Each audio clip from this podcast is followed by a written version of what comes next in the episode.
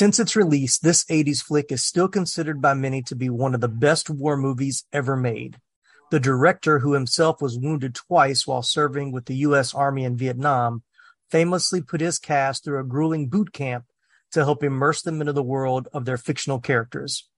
With an all-star cast and loads of visually striking practical effects, this Vietnam War epic won more awards than any other film during the 59th Academy Awards. So prepare for digging foxholes, waking up with ant bites, and surviving ambush duty as JB Huffman and I discuss Platoon from 1986 on this episode of the 80s Flick Flashback Podcast. I volunteered. I dropped out of college and told them I wanted the infantry, combat, Vietnam. Out of the hole, fast! Take the pain. Take the pain. I got a bad feeling on this one, all right? Watch out! Rocket! Tom Berenger, Willem Dafoe, Charlie Sheen. No such thing as a coward out here don't mean nothing. The first real movie about the war in Vietnam is Platoon, rated R.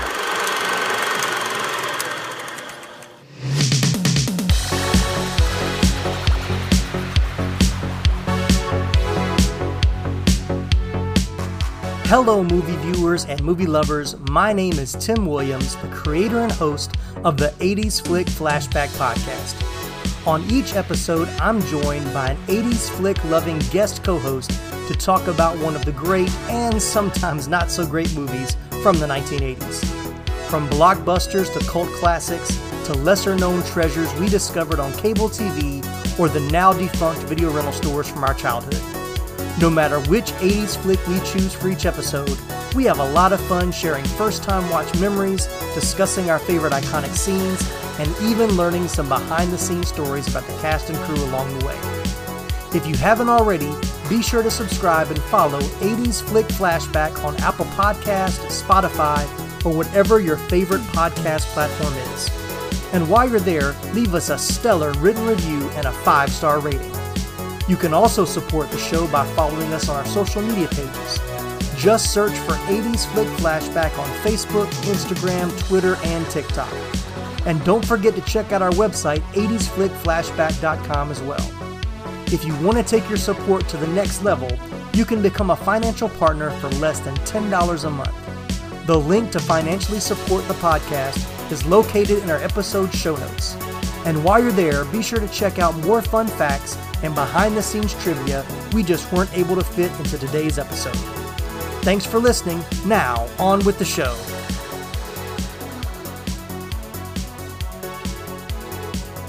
Well, welcome in, everybody. So glad to have you on this very patriotic uh, and memorable, uh, as it's Memorial Day weekend, podcast episode of the 80s Flick Flashback, talking about the movie Platoon from 1986.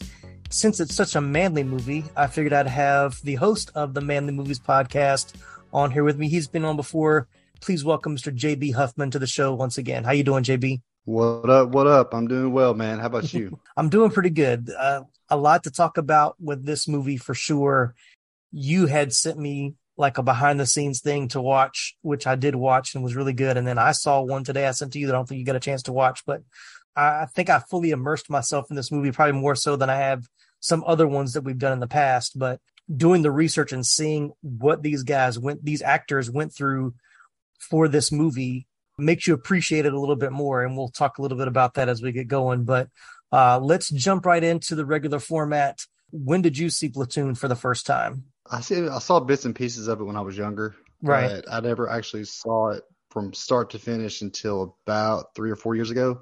Okay. Um, I watched it on Netflix, and, and immediately after watching it, I I had an old I had a DVD of it that I had never watched. Oh, Like, I, wow. just- I had it laying around, and so I was like, I'm gonna pop this DVD in after I I already watched it on Netflix Right. and see what all special features are. And then that's when I saw that uh, Tour of the Inferno, Right. the um the documentary on it. And I just watched it immediately, and I was just like enthralled.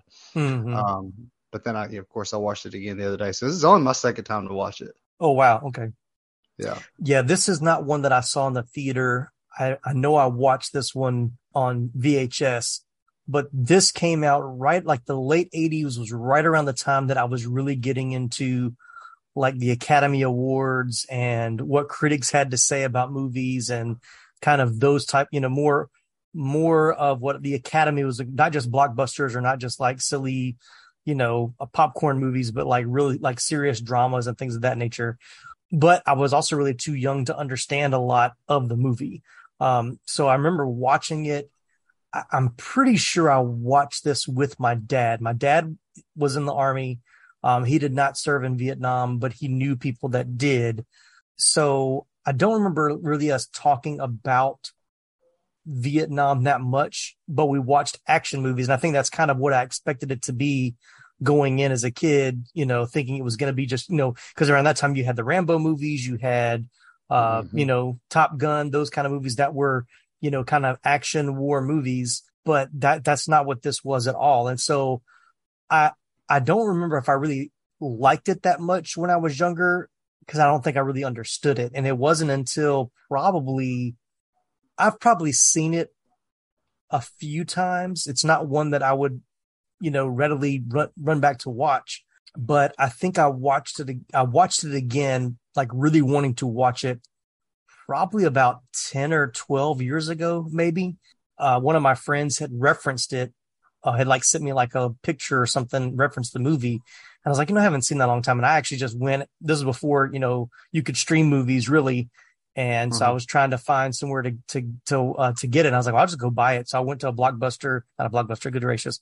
I went to a Best Buy and actually just kind of rummaged back when they sold a bunch of DVDs and kind of rummaged through uh, the store and found a copy, you know, pretty cheap and uh, watched it. And it hit me differently that time, but really watching it this time, I think I I I grasped a lot more of what the movie was wanting to say and wanting to depict more than just looking for a typical, you know, like storytelling or a typical like overarching plot, you know, that, that, you know, there was no final mission. There was no like, you know, an enemy or a specific bad guy they were all trying to, to fight. So, um, seeing it was different. So, so I guess I kind of answered my, my last question. When was the last time I saw it before watching the podcast? It's probably been that long since I really sat down and watched it. Um, so I know you said you've only seen it twice, but what was the what was the difference watching it the second time for you? I definitely understood more about because after I watched it the first time and then I saw the documentary and, mm-hmm. and understood more about what Oliver was trying was going for with this right, film. Right. I definitely understood that he wanted this to be like semi autobiographical, right? Uh, supposedly, and those characters are real. Mm-hmm. Um, you know, based on people that he met in Vietnam.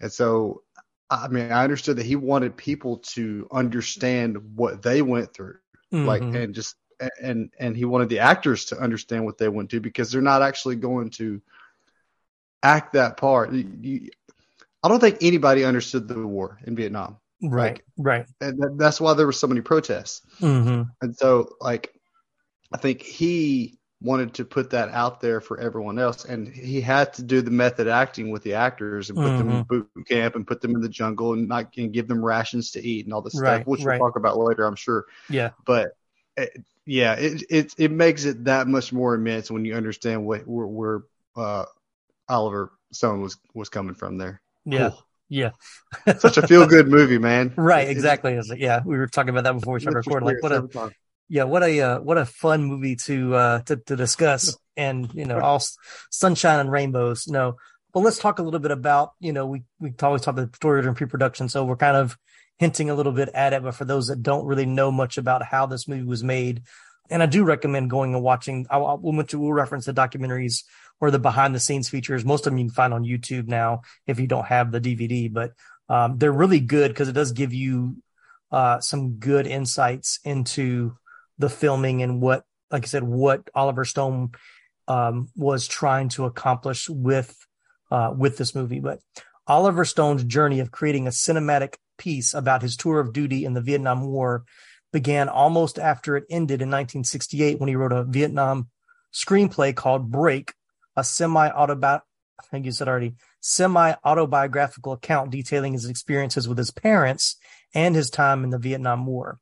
His active duty service resulted in a big change in how he viewed life and the war. He wrote the screenplay based on his experiences as a U.S. infantryman in Vietnam to counter the vision of the war portrayed in movies like John Wayne's The Green Berets, which he talks a little bit about in the in the documentary about how uh I, maybe it wasn't him, I think it was uh uh Dye, the uh the uh military Dale advisor Dye. that the Dale Dye, the military advisor, he was like, you know, they had both seen all these war movies and they would watch them like, you know, this isn't this isn't what war really is. This is Hollywood's pipe dream of these, you know, elaborate plans for getting the enemy and those kind of things. And so he's like, that's not, that wasn't our experience. So, uh, although the screenplay break was never produced, he later used it as the basis for Platoon.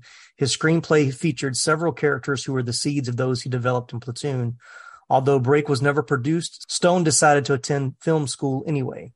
After writing several other screenplays in the early 70s, Stone worked with Robert Bolt on a screenplay that was never produced called The Cover Up but Bolt's rigorous approach rubbed off on Stone. The younger man used his characters from the break screenplay and developed a new screenplay, which he titled Platoon. Producer Martin Bregman attempted to elicit studio interest in the project, but was not successful. Stone claims that during that time, Sidney Lumet was to have helmed the film with Al Pacino slated to star had there been studio interest. But based on the strength of his writing in Platoon, Stone was hired to write the screenplay for the movie Midnight Express from 1978. The film was a critical and commercial success, as were some other Stone films at the time, including Scarface, but most studios were still reluctant to finance Platoon because it was about the unpopular Vietnam War. After the release of The Deer Hunter and Apocalypse Now, the studios then cited the perception that these films were considered the pinnacle of the Vietnam War film genre as reasons not to make Platoon. So he had a lot of opposition uh, going into this. So uh, Stone responded by attempting to break into mainstream direction via the easier to finance horror genre, but failed at the box office, and he began to think Platoon would never be made. Instead, he co-wrote Year of the Dragon for a lower than usual fee of $200,000 on the condition that its producer, Dino De Laurentiis, would next produce Platoon.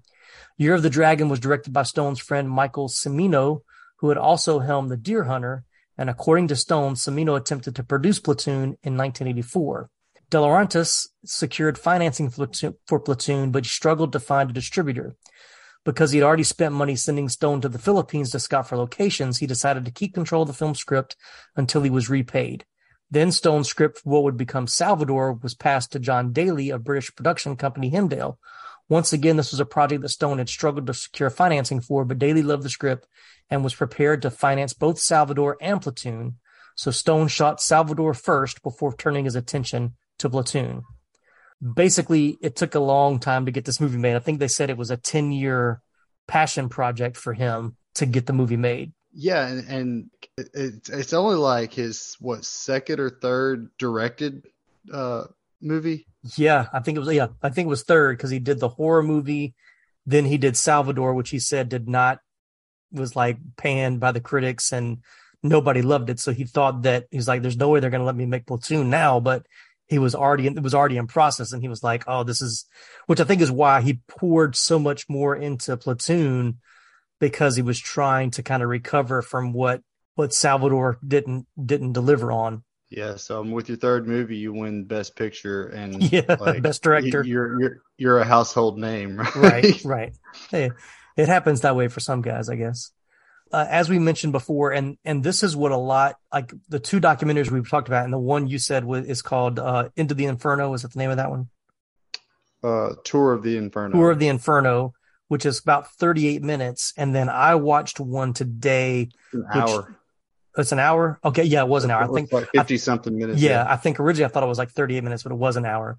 The one I watched today is like closer to an hour and a half, mm-hmm. and it was Let's see. Brothers in Arms, I think is what it was called. Brothers in Arms: The Making of Platoon, which is actually from 2018. It's a little bit newer than the one uh, that that you that you uh, had sent me. But in both of those, like the bulk of what they talk about is this quote unquote boot camp that yeah. that Oliver Stone and Dale Dye kind of immersed them into uh, the actors, and so uh, we're going to kind of briefly like broad strokes talk about it but if you want the you know all the fun stories to tell and you know and both both of those are really good like a lot better than some other behind the scenes stuff i've seen for other movies where you have a lot of the cast you know, telling their story. So it wasn't just like one person's, you know, perspective.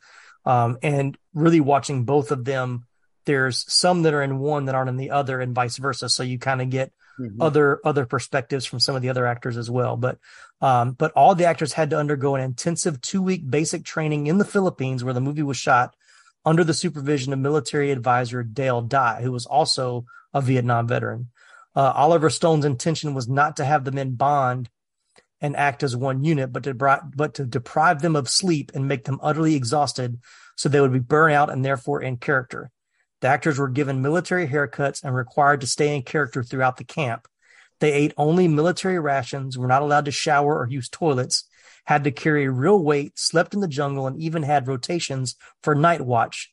Military advisor Dale Dye also simulated several combat situations to teach the actors how to respond under intense stress and had many conversations with the cast about PTSS and the sensation of being shot. Tom Berenger said he lost 28 pounds during the pre-filming boot camp, and the filming for the movie began the very next day after the camp ended. So they didn't get any kind of any kind of reprieve, uh, really, mm-hmm. uh, from from going from the from the boot camp, quote unquote, to actual shooting the movie. And they talked about how that opening shot of them kind of walking through the jungle they said that was like that was the very first thing they shot. Like they had, so they had done the, um, they had finished the boot camp training and they quote unquote graduated. And then they all went to this bar and like all got like completely drunk and on this like Vietnamese moonshine. And they said they all woke up and had the worst hangover and just they had got hardly gotten any sleep. And they're on this bus going to where they're going to start shooting and he's like, like, like they hadn't showered. They were still in the clothes they had on the day before. And uh, this Oliver's like, okay, go ahead. We're going to hike up this hill. And he said that the look that they had was this exhausted, you know, not, not quite ready for what they're about to in, in, you know, embark on.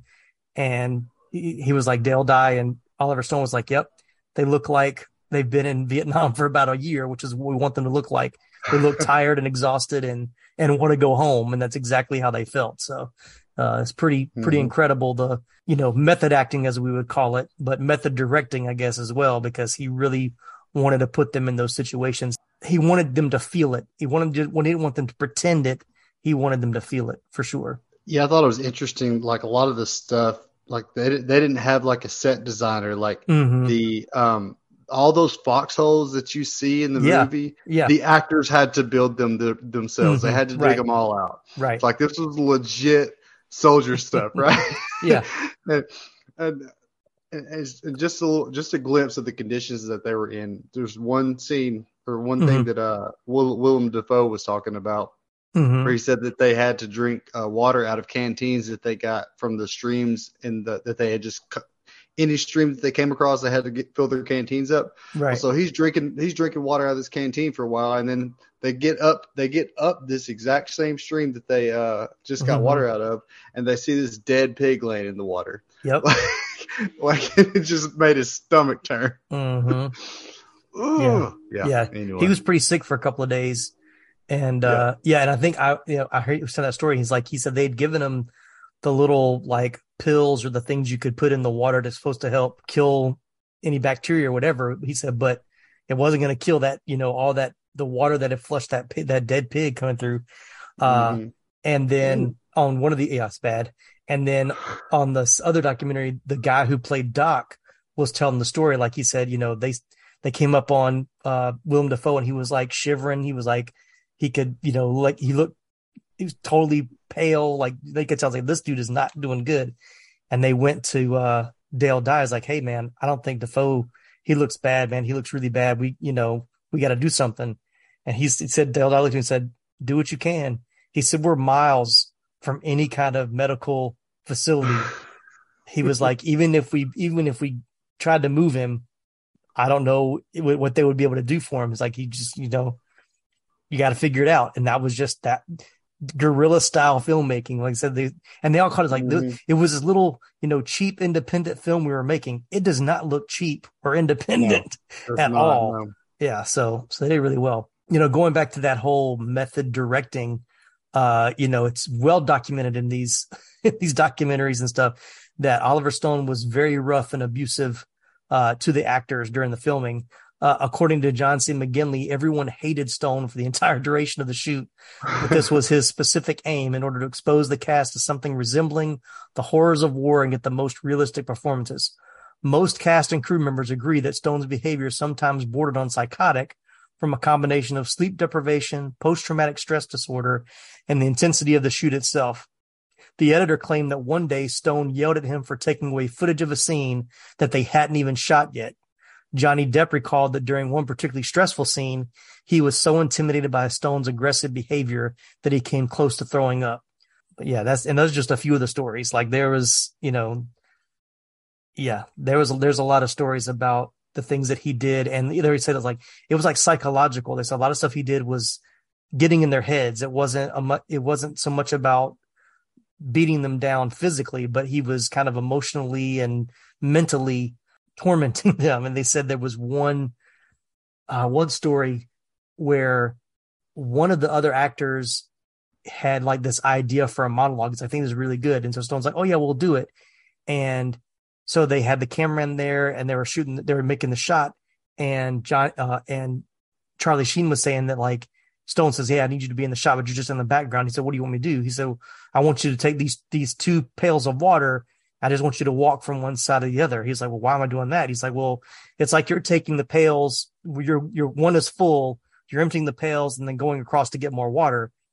And Charlie's like, "Well, can I empty the buckets?" He's like, "No, it doesn't matter. Just walk back and forth." So he's walking back and forth with like full pails of water for like an hour or whatever, and that's going to wear you down anyway. And so, but then to the actor that had offered him, you know, want to do this monologue that he had written, you know, uh, Stone kept interrupting him and not letting him finish. And like said, it went on and on and on. And so, uh, Charlie said after the, after this, you know, they, after they decided, they decided to like wrap or whatever, he said he went to the assistant director. He's like, man, you know, why are we doing all this? You know, for the, how important is this scene? And he said the, the assistant director's like, dude, there's no film in the camera. It's like, this is, this is just Oliver Stone being Oliver Stone. He just wants to wear everybody out and just mess with their heads. It's like, oh my gosh, crazy, crazy. Oh man. Yeah. But I mean, it, the, the finished product though, I, I was, I saw a, I think it was Tom Berenger who was talking mm-hmm. about how, um, how real it was in that, um, even Oliver and Dale Dye were mm-hmm. speechless mm-hmm. at, at, times. Like yeah. they, they, they they would finish a scene and they would just be like like completely with no words for about mm-hmm. 30 seconds or so and then they'd be like okay that's it. Cut. Yeah. He, he said he thinks that they were having flashbacks. Yeah like, yeah yeah. Ooh. yeah. Yeah. Yeah, I saw that in a couple of different places, and the, the, I think a couple of them kind of said that it's almost like they were in a trance. It's like there would be moments where they would be shooting a scene, and you could just look over at them, and like they were like completely somewhere else. And they said that they they felt like they were having those those flashbacks of being there because, like you said, he wrote some of these scenes to be very true to the things that he experienced, and so I think Charlie Sheen talked about it that I had there were times I had to wrap my mind around that I'm acting out things that the director actually did in real life. He said, and to mm-hmm. be directing something that you experienced firsthand and watching someone else do it has got to be like mentally, you know, weird, you know, or just like very yeah. hard to comprehend. It becomes a surreal experience. So, so, you know, he's like, I, I understand why he was rough and that he did the things he did because, you know, some of it was just his that you know somebody said you know Oliver Stone is like you know is a the way the way he film he's a filmmaker. He's like even when he's not making the movies, like he likes to stir up the drama or stir up create chaos and then film people trying to respond to the chaos. And he's like that's how hmm. the whole shoot was like just creating these things where you getting the actors to react in a certain way so that he can capture that on film. And I was like, well, uh, that sounds like a, a, lot of directors. that's what they do. I mean, they, that's what, you know, uh-huh. that's what makes it, you know, watchable is you want to see those conflicts. You want to see that, you know, you want to see that, that action in the movies for sure between the characters. But one cool note, then we'll, we'll go into casting, but with this movie, Oliver Stone became the first Vietnam veteran to direct a major motion picture about the Vietnam War. He was already the first Vietnam veteran to win an Oscar for Midnight Express and became with this film the first Vietnam vet to win an Oscar for Best Director. As of 2016, he is the last veteran of any war to win an Oscar for Best Director. And now, these messages. Now playing on a cell phone near you. A show for all the manly men out there. Where guys talk about their favorite movies and what they can teach us about being a man. Featuring the coolest guests. Murder somebody is not like killing an ant. The most gratifying laughs. It's Tombstone. What can I say? yeah. and a fresh take on movies like you've never heard before. This will be the thing that gets written on his proverbial tombstone. We aren't here to criticize the movies you love, but to praise them for how they apply to our lives as husbands, fathers, and really all men in general. So buckle up your seatbelts, because Manly Movies is here. Subscribe on iTunes, Spotify, or your other favorite podcast catcher. And remember, man up. what seems to be the problem, pal? There's just so much pain in the world, so many issues. I don't think I can bear it. Hell, friendo, it sounds like you could use a dose of pop culture roulette. Pop culture roulette? What's that? Some sort of pop culture themed podcast or something? That's right, sonny boy. When hope seems far, dive into some PCR. But I already get my entertainment news from Variety. Huh, that's pretty good. If you're a chucklehead, PCR gives you news you need, condensed, unfiltered, and raw, from three nerds who know a little something about something. Wow, okay, sign me up. That's the spirit. Pop Culture Roulette. New episodes every Monday, available on all major podcast directories. Comic books have been around for almost a century, and in the last two decades, we've finally gotten to see many of these characters brought to life in movies and on TV. On the Moving Panels podcast, we discuss movies and TV shows based on, inspired by, and adapted from the world of comic books. Join me and my guests as we discuss both the good and the bad from Marvel, DC, and even some of the lesser known comic book companies. Learn what is and isn't from the comics, as well as our nerdy review of the movie or show. New episodes drop every Monday, and you can find us wherever you listen to podcasts. So join us for Moving Panels, and I'll see you on the other side of the page.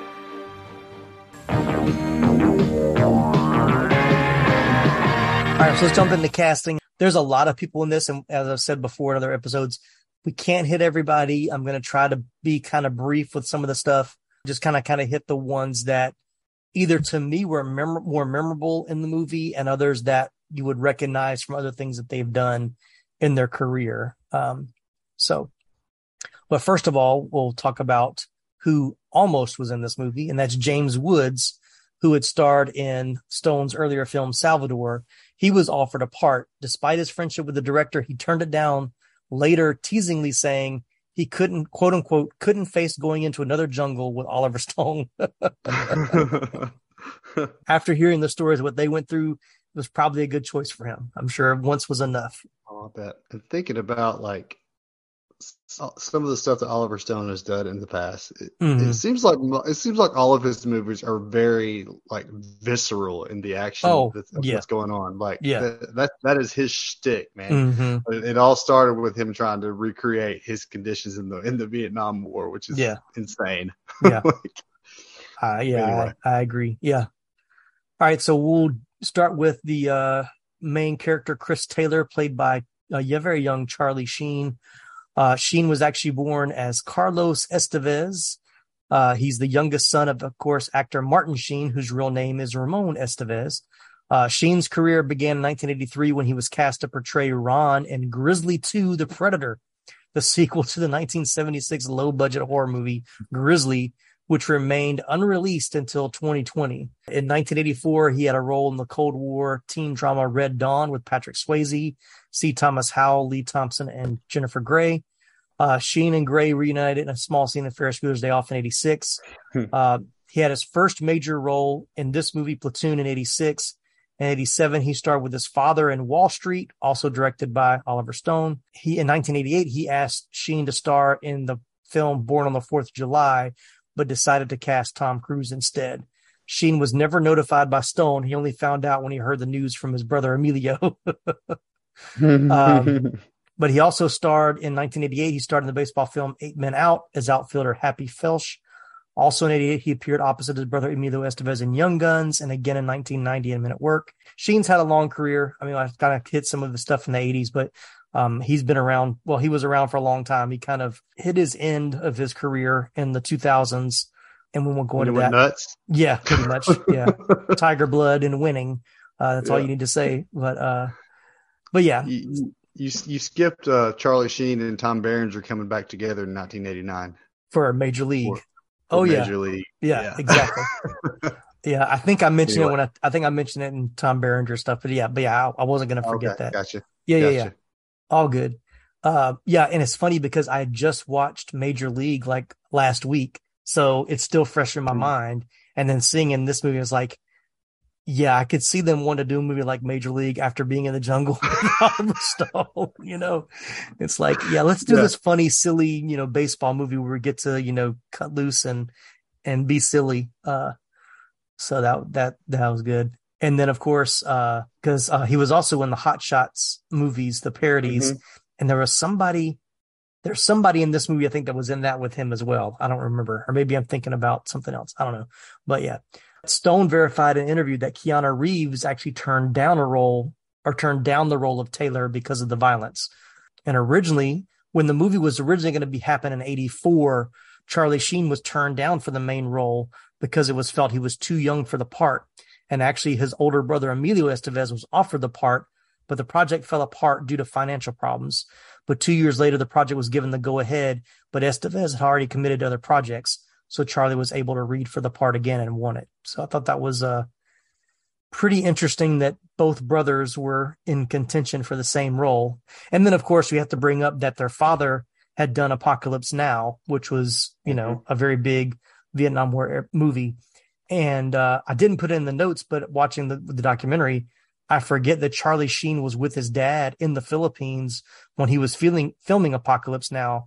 He said he was there for about eight weeks and when he left, he vowed he would never go back to the Philippines. And then he said, then he got this movie and he had to go back. So, um, so he talked a little bit about, you know, if you, you know, that's its own story, Apocalypse Now, but that was a pretty rough, uh, movie to shoot as well. I want to say that, um, Martin Sheen had a heart attack on the filming of Apocalypse uh, Now. Apocalypse Now. So it was very stressful. Hmm.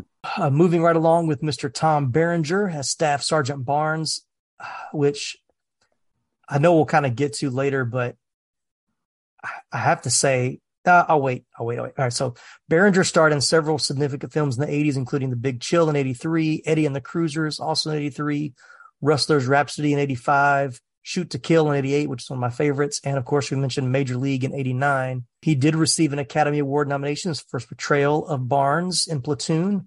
Uh, it did win him a Golden Globe Award for Best Supporting Actor. So of course he did other movies and other notable films like Born on the Fourth of July in '89, Shattered in '91. He's been in a bunch of stuff. I think most recently, I mean, I think one of the most recent movies I don't know him from is Inception because he was he was Inception. great in that one. I think he's been in some other yep. stuff since then, but uh, but Tom Berenger's great actor. He was great in this. Yeah, he played somebody that you really, really, really, really hated. Yeah, exactly. and only yeah, good actors can do that. Right. Him and Jon Voight, right? right. Yeah. yeah. Yeah. Talked about him on Runaway Train, but yeah, uh-huh. it's it's yeah. interesting because he's kind of the one character that you don't see another side of. Like all the other characters mm-hmm. have their moments, you know, but he's like the one constant through the whole movie. Like Barnes is who Barnes is from the beginning of the movie to the end. There's no changing. There's no changing him um, which is ne- mm-hmm. which is needed for this type of you know, that, that type of storytelling and that kind of, type of movie. But I just I just thought that was interesting. like, yeah, everybody else is the the war affects them all differently in how they you know how they change over the course of the movie. But you know, Barnes is Barnes from the beginning. Stone confirmed in an interview with the Entertainment Weekly that Mickey Rourke and Kevin Costner were also considered for the part of Barnes he believes Costner turned down the role because his brother had actually been in Vietnam, so he didn't want to be in that movie. So, so then we'll move on to uh, Sergeant Elias, played by Willem Dafoe. He made his film debut in Heaven's Gate in 1980, but was fired during production and was uncredited despite one of his scenes making it in the final cut of the movie. Um, he was also in Streets of Fire in 84, To Live and Die in LA in 85, before his breakthrough roles in The Last Temptation of Christ in 88 and Mississippi Burning, also in 90, um, 88, sorry. um, he also received an Academy Award nomination for Best Supporting Actor for Platoon. Um, he's been nominated several times for other movies. Um, of course, he's known uh, more recently as supervillain Norman Osborn and the Green Goblin in the Spider-Man movies. Willem Dafoe played a great role in this as well. Probably my favorite character in the movie, honestly. Yeah, yeah. Elias. Um, what I thought was cool that according to Stone, he said he intentionally cast Berenger and Willem against type. Berenger was mostly famous for playing good guys, and Dafoe was primarily played had played villains up until that hmm. point. Both men received Oscar nominations for their work. That's that's pretty smart. You put them against type. Yeah, I was gonna kind of wait and talk about like favorite favorite characters. I don't want to say Barnes is my favorite character because I don't like who he is, but Tom Berenger is so good oh, in dude. that role. I mean, it's yeah. just the, you know how he didn't win an Academy Award for that. I do not know. I don't even know. I should have looked up at who who beat him. I don't remember. And the antagonism is that the right word? Antagonist. Yeah, how they're so antagonist against each other. Like that whole not yin and yang, I guess, but the the their polar opposite personalities really I mean, that holds the the the core of the movie up until that point where, spoiler alert, you know, Barnes shoots Elias in the jungle and leaves him for dead, thinking he's dead. Mm-hmm. But yeah, but those yeah those were two great characters and two actors that definitely played the parts well. Yeah, for sure. Um, the, like you said, the yin and the yang, and I was sitting there mm-hmm. trying to figure out who who won the best the best actor that year. Mm-hmm. But no, yeah, they they did play two polar opposites, and Charlie Sheen at, at the end he talks about how mm-hmm. in a in a voiceover how yeah. both of them like kind of has some kind of influence over him mm-hmm. Mm-hmm. and and made him kind of who he is. As bad as as uh Barnes was, mm-hmm. I mean, you're you're still going to get something out of him just because he's such a hardcore. Mm-hmm. I mean, there's there's some things you could take from that, even if he is a bad dude. So right, exactly. And that was one thing. One of the they, they were talking to different critics and people about the movie and one of the documentaries, and one guy said it really well. And I should have wrote it down, but he said the one thing that that Platoon did in changing how these type of movies were made is that it showed it showed you that there's good and evil in all of us. You know, they can they can both uh, reside.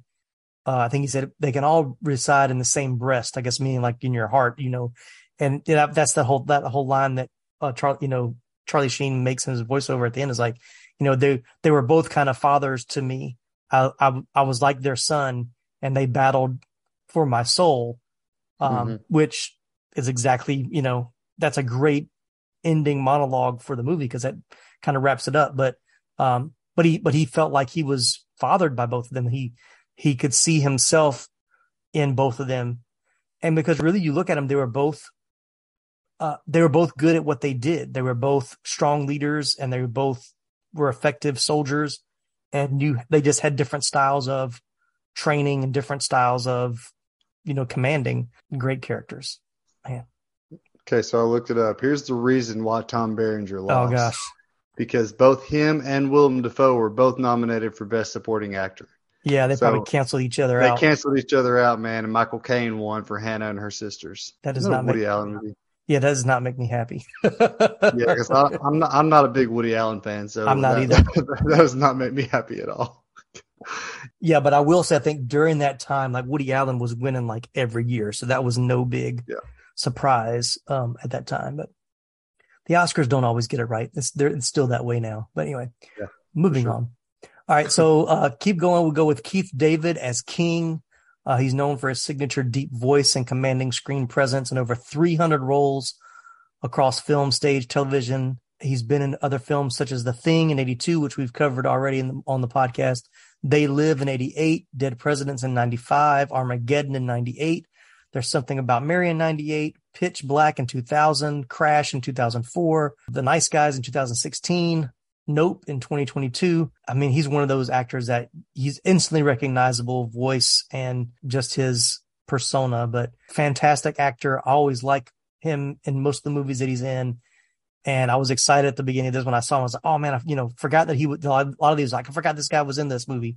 And so, uh, but I like, he had a great role as well as King, another kind of mentor for, uh, Taylor, especially early on in the movie. Yeah. He's, um, I think, uh, Dafoe was talking about that him and Berenger were like the only ones who really done anything before. Like, yeah. have some seasoning under their belt. Right. Everybody right. else is just a bunch of rookies. Yep. Yep. Um, but yeah, he he's also does he's done some voiceover work. Like you said, he's got mm-hmm. some, that that voice acting. I, have heard se- his voice in several uh, mm-hmm. movies and shows and stuff. Like, yeah, I think he I think he narrated the Bible uh, miniseries. Yeah, yeah, he yeah I think yeah. he did. Yep. So he's done some video game voiceover stuff too. Uh, I didn't cover, mm-hmm. but yeah, yeah, he's done a bunch of stuff. Then you've got Forest Whitaker as Big Harold after making his film debut in Fast Times at Ridgemont High in '82.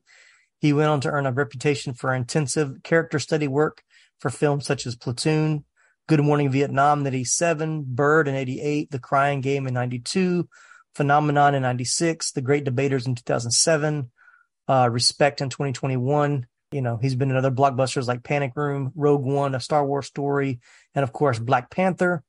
He did win his Best Actor award for The Last King of Scotland in 2006, which is a phenomenal movie if you haven't seen it another Oscar winning actor in it early in his career. Like it was funny because once again, I forget that he's in this movie because I think the first movie I saw him in was Good Morning Vietnam, which came out, you know, a year or two after that. So I'll, I always think of that as being like his first movie. Of course, you know, I hadn't seen Fast Times at Ridgemont High when I was that young, but, uh, but yeah, he was also in, he also has a really small brief role in uh, Bloodsport 88 as well. yeah, the first movie I saw him in was Bird. Actually, I, oh I yeah, was, uh, I had to watch that in a college uh, music class. So. Gotcha. Yeah, that was directed by Clint Eastwood. Mm-hmm. Yep. Then moving right along, we got Francesco Quinn as Rhah. I mentioned him because he is the son of legendary actor Anthony Quinn. Uh, so that's uh, that's not why he got the movie, but that's kind of what he was known for. As much of a massive success Platoon was, an incident while filming gave Francesco, Fran- Francesco, sorry, a lot of trouble later on. In the middle of filming in the Philippines, he got into a furious argument with Willem Dafoe, which led to fists being thrown. No surprise there. Uh, it gave an un- undeserved reputation of being a troublemaker in Hollywood, something he had to live down for a while afterwards. He did do some work on the TV series Miami Vice, but that's about all that was notable in his filmography. But I wanted to mention him because of his association with Anthony Quinn, but he was good in that role. I think uh, Rob was a good, good character. I had no idea it was Anthony Quinn's son. I didn't, yeah. I didn't read up on it. That's awesome. yeah. and then someone else who's related to uh, a famous actor from the 80s, Kevin Dillon as Bunny, who of course is the mm-hmm. brother of Matt Dillon. Their great uncle was the cartoonist Alex Raymond, who created Flash Gordon. Put that in your trivia bucket list. Uh, he did a few movies before this. This was his big, biggest role. In 88, he portrayed Brian Flagg in a remake of the 1958 American science fiction film, The Blob. It received mixed reviews, but was praised for its special effects and has since gained a cult following. Um, he's probably best known for being a part of the TV show Ensemble on HBO, which was Entourage. Pretty, Entourage, yeah, Ensemble. Sorry, I was looking at something else. Yeah. Uh, Entourage yeah. on HBO. So that's kind of where I knew him from, uh, more so than, uh, than this movie. But Jon Cryer, Sheen's co-star in Hot Shots and the TV show Two and a Half Men, auditioned for the role of Bunny, but lost out to Kevin Dillon. Probably for good reason. yeah. but Jon Cryer got together with Sheen later on, though. Yeah, exactly. What, what, what was the movie that they were in together? Hot Shots.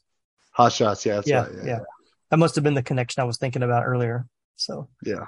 Um, and then uh, another one of my like not not one of the main characters, but maybe my second favorite character, John C. McGinley as Sergeant O'Neill. he was so good, man, at playing yeah. this like complete yeah. kiss up. Like yeah. and and uh coward. Coward, yeah, exactly. yeah. I got a bad feeling about this one, Bob. Uh, yeah, his his voice, his accent is so it's it's so noticeable. But anyway, he had been cast in his first film role in Alan, Alan Alda's Sweet Liberty earlier in '86. That was followed the next year with Wall Street '87, which was also with Oliver Stone, and again the next with Talk Radio in '88. He worked continually throughout the 90s, appearing in films such as Point Break in 91, Highlander 2, The Quickening in 91, Article 99 and 92. He was in Seven from 1995, The Rock in 96, Nothing to Lose in 97, and a, one of my favorites, Office Space from 1999. Uh, but of course, I know and love him from his work on Scrubs, the TV show, Yes.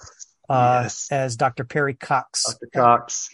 uh, which I had to I had to use this because I was a big fan of Scrubs. Throughout the series, Dr. Cox acts as an unwilling mentor to the protagonist, JD, played by Zach Braff. If you don't know the show, McGinley has said there are three things over the course of the series that he improvised: his constant usage of girls' names for JDs. He he ad libbed all those. he said, which he does with all of his real friends. His whistle, which he describes as a bad habit, and his habit of touching his nose, a tribute to Robert Redford's character in The Sting, which he says means it's going to be okay. That makes me want to go back and watch all the episodes of Scrubs again, knowing those things are in that. But, but yeah, but he was great, and he talked a lot. He was in both documentaries, and uh, he was originally cast when it was going to be made in '84, and then, you know, had to basically re-audition when when it got greenlit again for '86. So I thought that was pretty pretty wild.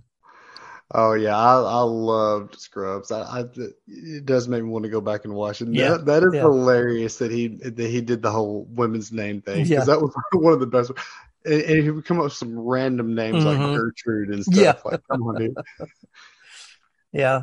And it's funny because like I remembered him being in when Scrubs came out. I remember I was like, how is this guy going to be funny? Because I remember him from Platoon. I remembered him from Wall Street. I, you know, he's been in several Oliver Stone's movies. So he always played like a very serious character. So to see him do comedy was such a hard thing for me to kind of get through the first couple episodes.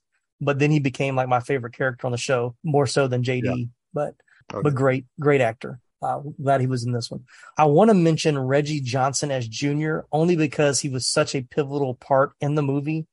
But you cannot find any information about Reggie Johnson anywhere. There was nothing on Wikipedia. There was nothing in IMDb. He's briefly in one of the documentaries, like introducing himself, but he's not interviewed at all. And so I don't really know what the deal is with him, but I just wanted to make, I wanted to reference him because his character is so important in the movie, even though you really don't like him, but that's why he's so good at it. Uh, but I was really shocked that he didn't do really anything else after this movie. So, um, but I wanted to mention him for sure. Yeah, it looks like he had a couple of minor roles in Mhm.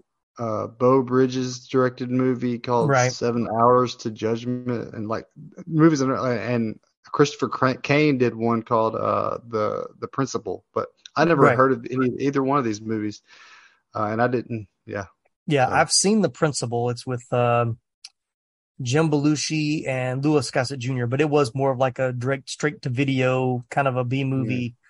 I remember watching on VHS as a kid. So, but yeah, but very, but minor roles for sure. So, um, even when he's on screen, it's like, I know I've seen this guy before. Like, what has he been in? He, he obviously has done something else, but he really hadn't. So it's kind of, kind of disappointing. All right, we're going to hit a few more. So we got Mark Moses as Lieutenant Wolf, best known for his role as Paul Young in ABC comedy drama Desperate Housewives from 2004 to 2011, and as Herman Duck Phillips in the AMC Mhm. period drama Mad Men from 20, 2007 to 2014. Another person looked really familiar, um, and uh, once again, perfectly cast for the role as well. Then you've got Corey Glover as Francis. Um, he was at the time he was the lead vocalist of the rock band Living Colour. So Hmm. he had to tell the band he was going to make a movie in the Philippines. this is his only major acting credit, but uh, and he wanted to make everybody know that he is not Donald Glover's son. So or not uh, Danny not Glover. Danny Glover. Yeah, I got the my, yeah. He's not Danny Yeah. Glover's son. That was that was a direct quote on his IMDb page. Uh, so I'm sure he gets asked that a lot. Uh, and then of course Johnny Depp as Lerner. You know, this was he had already done Nightmare on Elm Street in '84, but this was his next movie that really kind of put him on the map.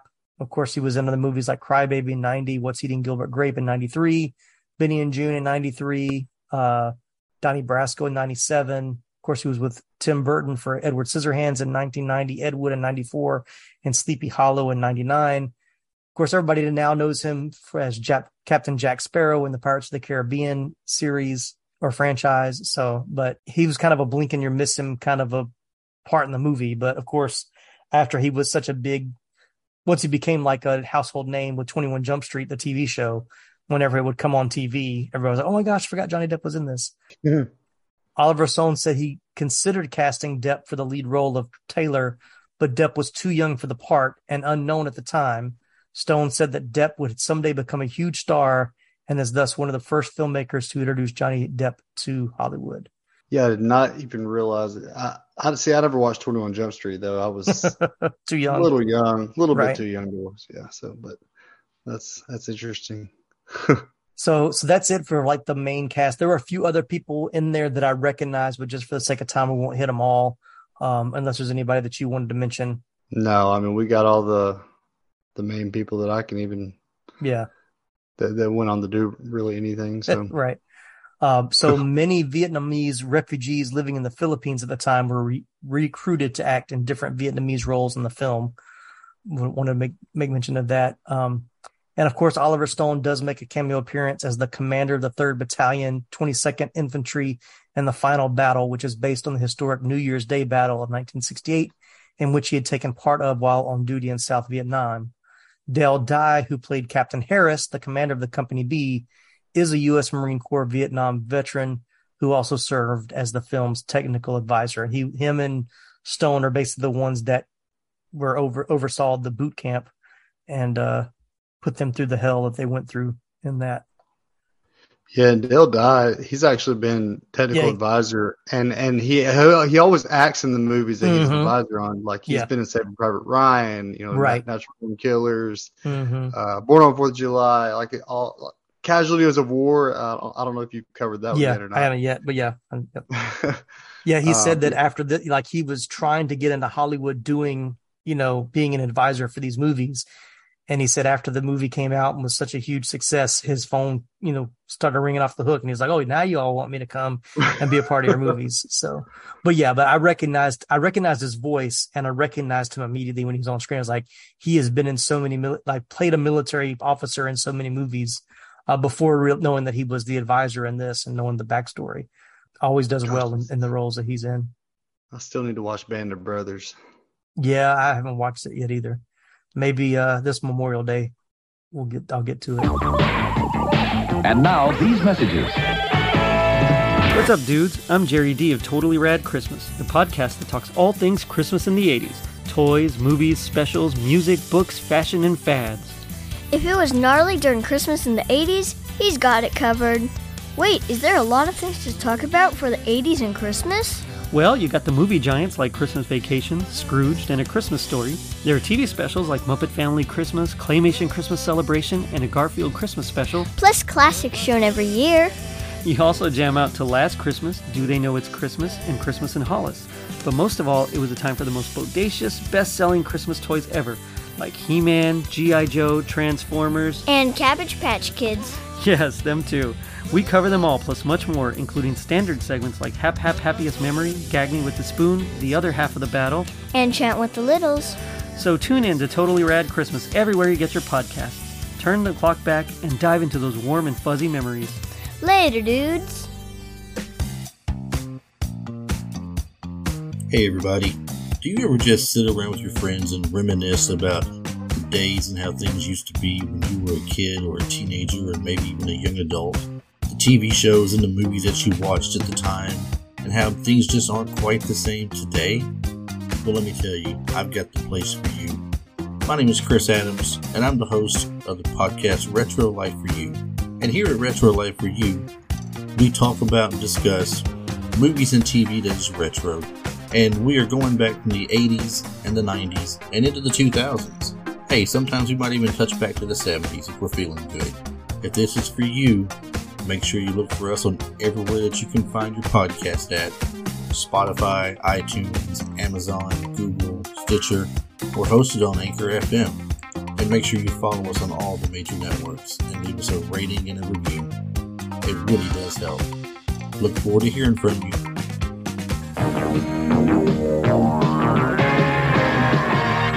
All right, well, let's talk about, I mean, iconic scenes. There's a couple for sure, and then favorite scenes. I guess I'll let you go first. What What's the most iconic scene for you? To me, it's got to be Elias running through the jungle, screaming, Mhm. getting shot over and over, and then Mhm. he finally falls to his knees and he lifts his arms up as, as he takes several shots in the chest. Mhm. You, you- see that happening, man, and you're like, how many bullets did this dude take? Right, right. like, and he's still reaching up. Like, Mhm. That's a dude, man. Yeah, Like, yeah.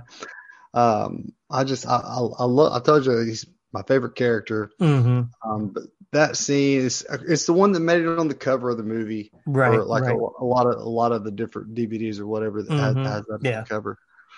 Um, that's that's that's it for me though. That's I, that's the most iconic one. Yeah, I would say that's that's probably the iconic scene. Of course, like I said, why it's on the cover. It was it wasn't the original movie poster cover, but it became like the second version of the movie poster and was on the VHSs and the DVDs, like you said. What's interesting about, like you said, about getting hit over and over again. So Oliver Stone really wanted to hire a Native American for that role, but Mhm. couldn't find one that, you know, kind of really fit the way he wanted to. So when he cast Willem Dafoe, he still told him, he's like, Hey, I want you to have this kind of Native American spiritual essence to you. And Willem Dafoe was saying that he really, you know, he, th- that brought a lot of him that helped him with a lot of those scenes. And I, and I, I think about that scene specifically, specifically like he's already been shot by Barnes in the middle of the jungle. Then he's running out of the jungle. He's being shot from behind and he just keeps going. But that lifting his hands to the heavens kind of gives you that thing of like, is he lift, you know, he, and he said, even in that scene, he was like, am I throwing my hands up because I'm being shot? Am I throwing my hands up because I'm still trying to reach the helicopter? Or am I just lifting my hands to the heavens saying, okay, this is it. I know this is the end. Take me, you know, per- take me home kind of a thing. So, which puts that into a lot of you know, new context as well. Um, Mhm. I'm not going to say there's really favorite scenes, like said, favorites of things. These are not scenes that make me happy, but, uh, I don't really think they're, they're not as going to be as iconic as that, but scenes that made an impact. Um, I think the village scene definitely stands out. That's one that, that completely arrests you while it's happening. For sure did something that other movies had not done at that time. Like that was pretty groundbreaking at the time to show that level of intensity and oh my gosh, he's not really going to do this. And he did it anyway. It showed the brutality of Barnes for sure. Yeah, that yeah that that is a that is a heavy scene, man. Mhm. Yeah. There's a lot of heavy scenes in this. There's a lot, yeah. Um, but, but I, I I actually do have a favorite scene. Okay, go for it. One that's kind of uplifting. Lighten it up for me, please. Uh, I'll light it up. Um, it's it's the party scene, man. Oh yeah, Um, yeah, yeah. Everyone, they're all in this jungle, right? They're being Mhm. eaten by all kinds of bugs, eating a lot. Like they, they can't even sleep. They're having to like wrap up in a blanket. It's Mhm. horrible conditions. And but they all got together and they were they were drinking. They were you know doing some other stuff. Mhm. Um, but they were all like enjoying each other's company, having having a good time. And then Smokey Robinson comes on, and right. just for a moment, they're all hugged up together Mhm. and they're singing at the top of their lungs. A bunch Right. of grown men, a bunch of grown military men are all Right, singing right. at the top of their lungs and all hugged up together with all the joy that they have in them in Mhm. freaking Vietnam jungle. Like right. that's such a cool scene to me, Yeah, man. Like yeah. even even in the worst conditions, you can find Mhm. some kind of joy with your brothers, right? Yeah. Yeah. There's my manly moment, okay? there you go. Yeah. I was I was gonna get there. I was gonna get there. no, Uh, no, no. But yeah, but yeah, I agree. It's like that that and it's where you know, it's a turning point in the story too, because it's where Taylor begins to feel a part of the platoon, a part of the team, where before, you know, he's definitely the outsider. Like he makes the comment, you know, he volunteered. Most of the guys didn't volunteer. They were drafted, so they didn't really want to be there. Like, why did you want to be here? And so he's kind of seen as the rich kid, the spoiled kid, like, you know, those kind of things. So to kind of be accepted was a big thing for him. But you also say that's another pivotal scene because you see how the platoon is still divided because you have Elias's guys and you have Barnes's guys. So those that are with Elias, those are with Barnes, and so you know Barnes and in the barracks, you know they're playing cards and you know they're relaxing at their own their own way as well. But uh, but yeah, definitely definitely a good scene there. One of my other favorite quote unquote favorite scenes or like impactful scenes is after you know, of course, Taylor sees Elias get killed. Of course, I love the scene where he looks at Barnes in the helicopter and Barnes, you can see it like even with the prosthetics, you know, they, they make his face all scarred up, which is fantastic um, mm-hmm. for the character. You can see in his eyes is like, oh, I've been, I've been had, I've been caught. They know, you know, I've been caught in the lie. And so yep. then, you know, then it goes to the scene where they're in the barracks and, you know, Taylor's like, we got to kill him. You know, he killed Elias, saw in his eyes, da, da, da and all of a sudden there's Barnes in in the you know in the barracks, kind of high in the back, and he has his whole speech about you think you know I, I can't I, I, just watched it and I can't think of the words, but that that whole scene of him confronting them is just so well done, and once again pr- shows how great of an actor Tom Berenger was in that role. Yeah, yeah. that was Berenger. Berenger said that was him trying to go and apologize, but you know that those words are never going to come out of his mouth. Yeah, yeah, exactly. So he, so he, ends up with Taylor on the ground with the knife to his throat. You know, yeah, yeah. it's wild. And there's another scene yeah. with Barnes that I like too, where after it was after the explosion, after the guys got blew up, they thought they had found like some VC stuff, and they were about to pick up the uh the little metal case it was in, and of course the whole thing blew up. And Taylor kind of walks up on Barnes, just sitting next to it, and smoking and you can tell he's trying to process what's just happened. And it's like taylor sees him in this kind of this kind of vulnerable moment. And then mm-hmm. when barnes sees him looking at it he kind of you know backs up. But there's another great just little nuances of the story that you know shows that barnes is human that yeah he's yeah he's evil. You know he's doing some bad things. He you know he's looking out for number one because you know he shot Elias basically to keep from getting in trouble uh, for what they did at the at the village. But in this scene, you kind of see like he he he still has to deal with the death that he sees. He still deals with the loss of his soldiers, men that he fought next to. So there there's still there's still emotion in him. There's still care in him, even though he's not going to let them see that. You know, um, in public. He was trying to have a private moment. So that was a scene that really I kind of paid more attention to this time. Oh, for sure, for sure. What about when he uh after he had the falling out with with Chris and mm-hmm. like he knew and and the whole when when he goes down from and like he was about to like oh stab yeah him right yeah yeah and and then and then this uh bomb comes down and he goes flying and he's like dragging like and, and then he and then he sell, tells Chris he says go get me a medic boy. And it's like yeah. dude you were about to kill me. Right right. Are, you, are yeah. you, kidding me right now? Mm-hmm. like, like, still trying to be in control. he's still trying to be the man. I'm like yeah. dude come on now. Oh gosh. Yeah that's another intense scene. Lord. like that that whole confrontation at the end. And then oh I wanted to mention this. I don't know if this was in your documentary that you sent or the other one but Charlie Sheen was talking about that the following scene where he's sitting there and the other the other platoon kind of walks up on him. And I didn't notice it until he talked about it, but he was actually holding a grenade.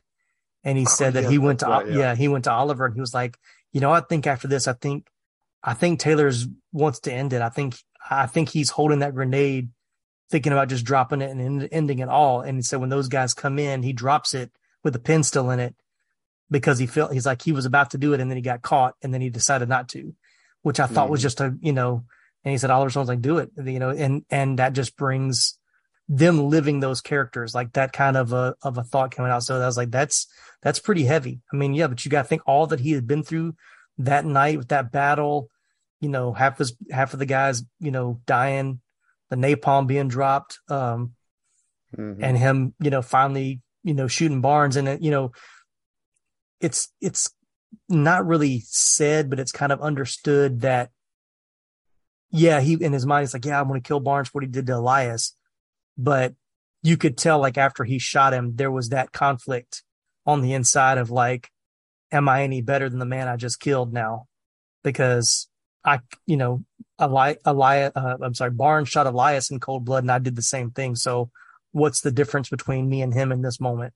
Um, kind of a thing, which may have led him to thinking about about the the grenade. But anyway, it is a lot. I mean, this is a multi-layered movie. Like we said, you know, every time I watch it, I see something different, or I really there's there's other things that come up in it, and it's just that type of movie where you need multiple viewings to kind of catch some of those nuances and see different parts of the story that's being told. Uh, that's how great movies are made, for sure. For sure, man. And this is one of those that we could go on and on and on about. yeah, uh, yeah. we we might end up being really depressed if we if we talk too much right. about it.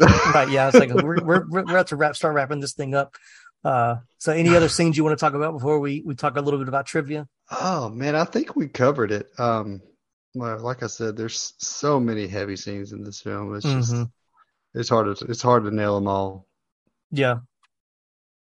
All right, we'll hit some trivia, and if we think of something else, we'll we'll add it in. So, the U.S. Department of Defense declined to cooperate in the making of the film. Military equipment was loaned from the armed forces of the Philippines. So, yeah, the the the U.S. Department of Defense didn't like the way the war was portrayed in the movie, so they didn't want to have anything any involvement with it. Yeah, one scene we didn't, another heart heavy scene we didn't talk about was the scene who Kevin Dillon, uh, Bunny and Taylor and the the boy with one leg and the cataract, um, and tormenting him in the in the the village, uh, one of the other villages. But uh, Kevin Dillon said he flipped out when they filmed the scene where his character beats the villager boy to death because the guy he was doing it to was a Filipino the filmmakers had picked up somewhere. He was actually deaf and blind in one eye and missing a leg. Dillon felt bad for the guy because he was a nervous wreck the whole time, and Dillon wasn't sure if he knew they were just filming a movie. The scene was so intense that even his mom couldn't bear to watch it. The young man had cataracts, but his family was too poor to pay for treatment. Here's your bright side. Reportedly, Dillon and Sheen felt so bad about this they pooled money together so the boy could get the surgery to, to uh, fix his cataracts. So, wow, little feel good story there for you. There you go. I saw this. I put this in because I remember this scene where just before the initiation of the end battle, an NVA soldier is seen planting a yellow axe made of bamboo. And I was like, I wondered why that was like, it was such a weird kind of shot. Like they, they zoom, you know, it's like a slow zoom in on it. And so it says the axe was a pointer to guide the NVA soldiers to the American base.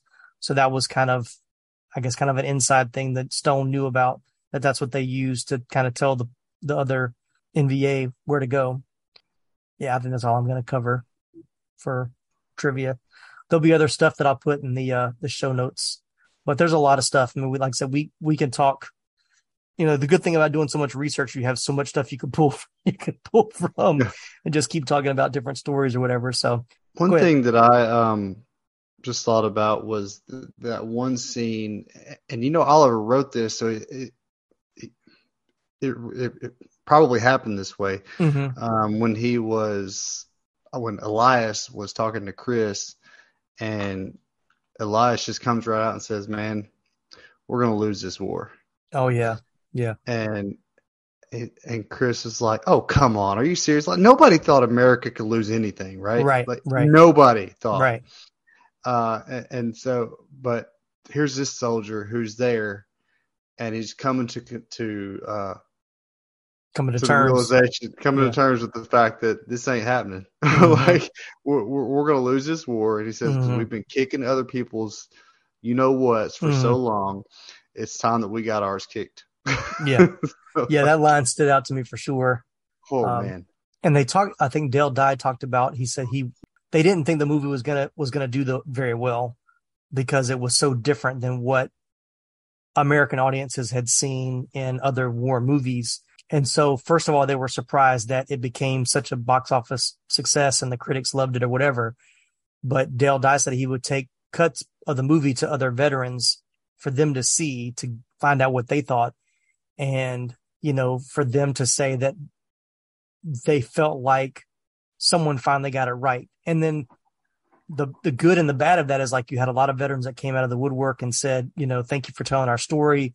I haven't been able to talk to my family about the things that I've seen, so I'm taking them to the movie so they can at least have some kind of context of what we what we endured and what we went through there But then you had the other side of the people that came out of the woodwork that were then didn't like the movie because they were like they didn't like the way the military was portrayed. They didn't like that, you know, seeing the soldiers doing the things they did. And he said, but you know, that was that was the dichotomy of the nation at that time. It was like those that were anti-war saw the things in the movie that said it was anti-war, but then had other people that saw it with pro-war in and saw the things that, that he's like, I don't think Oliver made a movie that was anti-war. I think he just tried to show them a very they he wanted to show them what he experienced. He said every he said, and there's thousands of soldiers that fought in the in the uh in the conflict in the war, and they all had different experiences. So we weren't saying this is the only experience. We were just giving them what our experience that we had. So everybody didn't have the same experience, but we wanted to show a different side of what we experienced. So I thought that was important to say um on the podcast and about the movie because um I my plan is to release this on Memorial Day, Memorial Day weekend um, and I do like how the movie ends with a dedication to all those all those who fought and died in the Vietnam War because you know that's what Memorial Day is about. It's about remembering our veterans and the price they paid. You know, yeah, the Vietnam War is not a, a war that America is really proud about, and for a lot of reasons, uh, it shouldn't be. But we still had brave men men that uh, went and fought for their country and laid down their life for a cause, even if they didn't understand why they were there or agree with why they were there, but they they were doing it for their country. And so I just you know want to commend uh, any veterans that may be listening uh, to the episode. Uh, thank you for your service. Thank you for what you do, and uh, I I hope and I pray that we never put ourselves in another conflict like that again.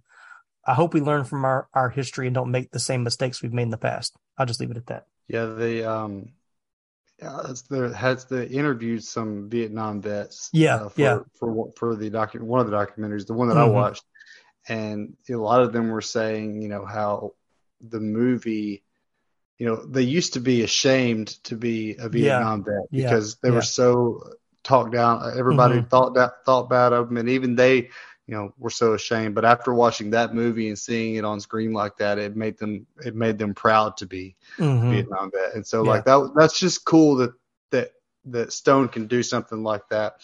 And and like you said, it's just it's him paying tribute to everyone who Mhm. fought, gave their lives and and lived through it. And Yeah. it's just, yeah. So Yeah, I, I think even looking at it, even now looking at it, like I don't think that he, the intent of the movie was not to glorify what they did. Like I didn't see it. It isn't. Yeah. It isn't made that way. I think it's just trying to be. He's trying to be authentic. How- he put the the actors through the boot camp and how he filmed the things that he the way he did and and showed things that he experienced. And he even said he was like, you know, he said I hate. He said he said one of his fa- one of the things he hated doing was those village going to those villages. And he said because you know you never knew who was VC and who wasn't. He, said you know and some were and some weren't. He said but we didn't know. We didn't have any good intelligence. We didn't. We really didn't. We were going on instinct. He said that's not always the best thing to do. Um, he said so. It's a shame that I only showed one instance of that but that was a part of the movie that we did we needed to see. He said, but you know, every village wasn't that way. He said that just that's just one that was in that story. Um, so take it all in context. Mhm. All right, well, let's talk about box office and wrap this thing up. So it was released in the United States on December 19th, 1986. What a great movie for Christmas. Um, and in the Philippines, United Kingdom on March of 87. In its seventh weekend of release, the film expanded from 214 theaters to 590 and became number one at the U.S. box office. It remained number one for four weeks. In its ninth weekend, it grossed $12.9 million from a hun- from 1,194 theaters over the four-day President's Day weekend, being the first film to gross more than $10 million in a weekend in February and setting a weekend record for Orion Pictures. But that's wild. It was it was limited release for six weeks before it went wide, but was at number one when it went wide. So it's pretty pretty good.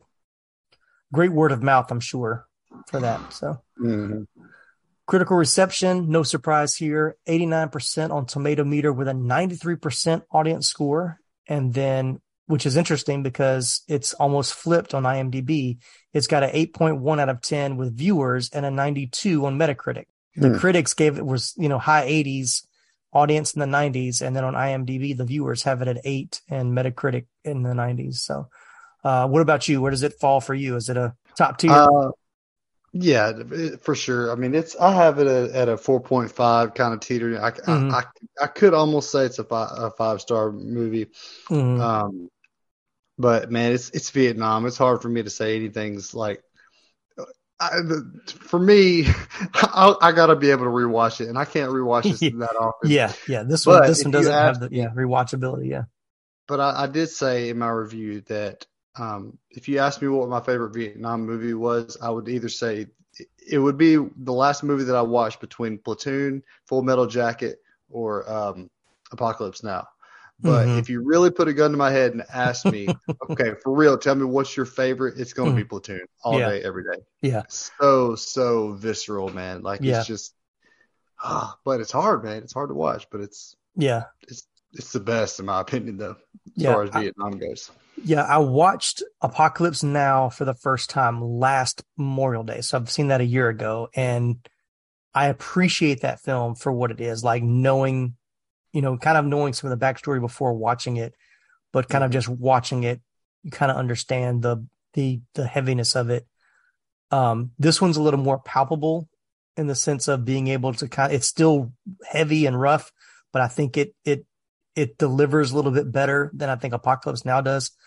Um, I've only seen Full Metal Jacket maybe once or twice, and I have not watched it recently.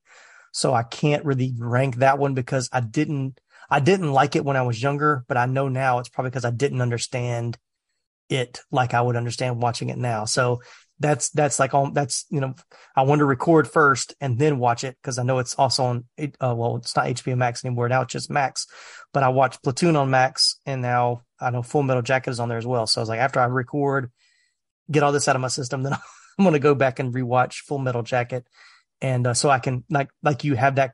A lot of people there there's like that there's that divide of there's those that you know prefer Full Metal Jacket, those that prefer Platoon. So I wanted to kind of watch them close together and say which one would I put above the other. But I think Platoon may win out just because I have more memory, I have more nostalgia with Platoon than I do with uh, Full Metal Jacket. But we'll see. It might surprise me. Stay tuned. we might It's- cover it's- that I one mean, next year. Yeah.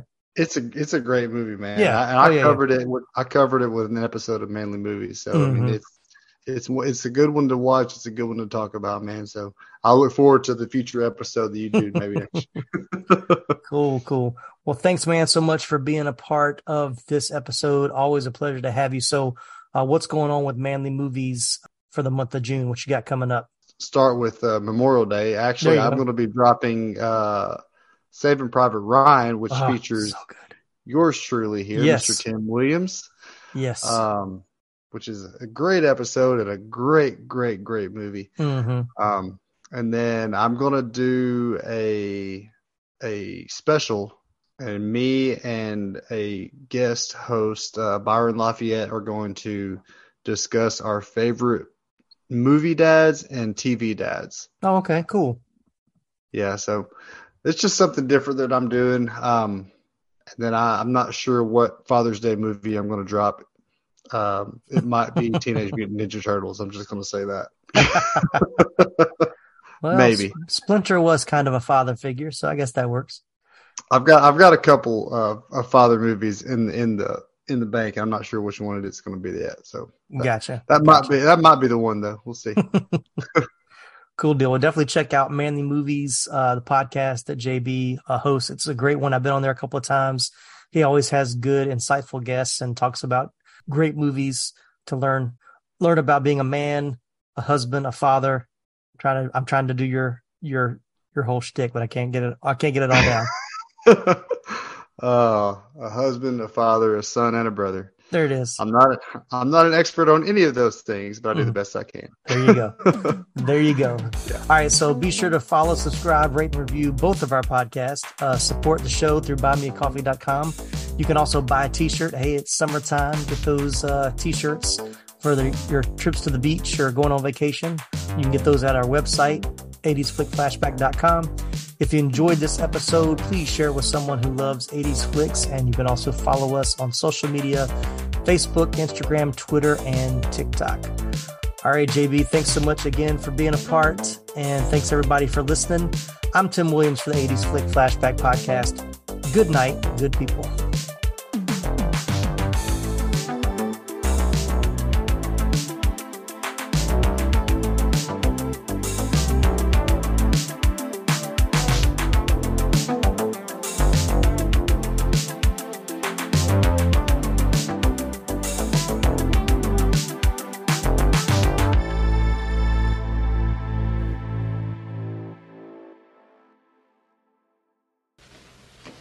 Still here?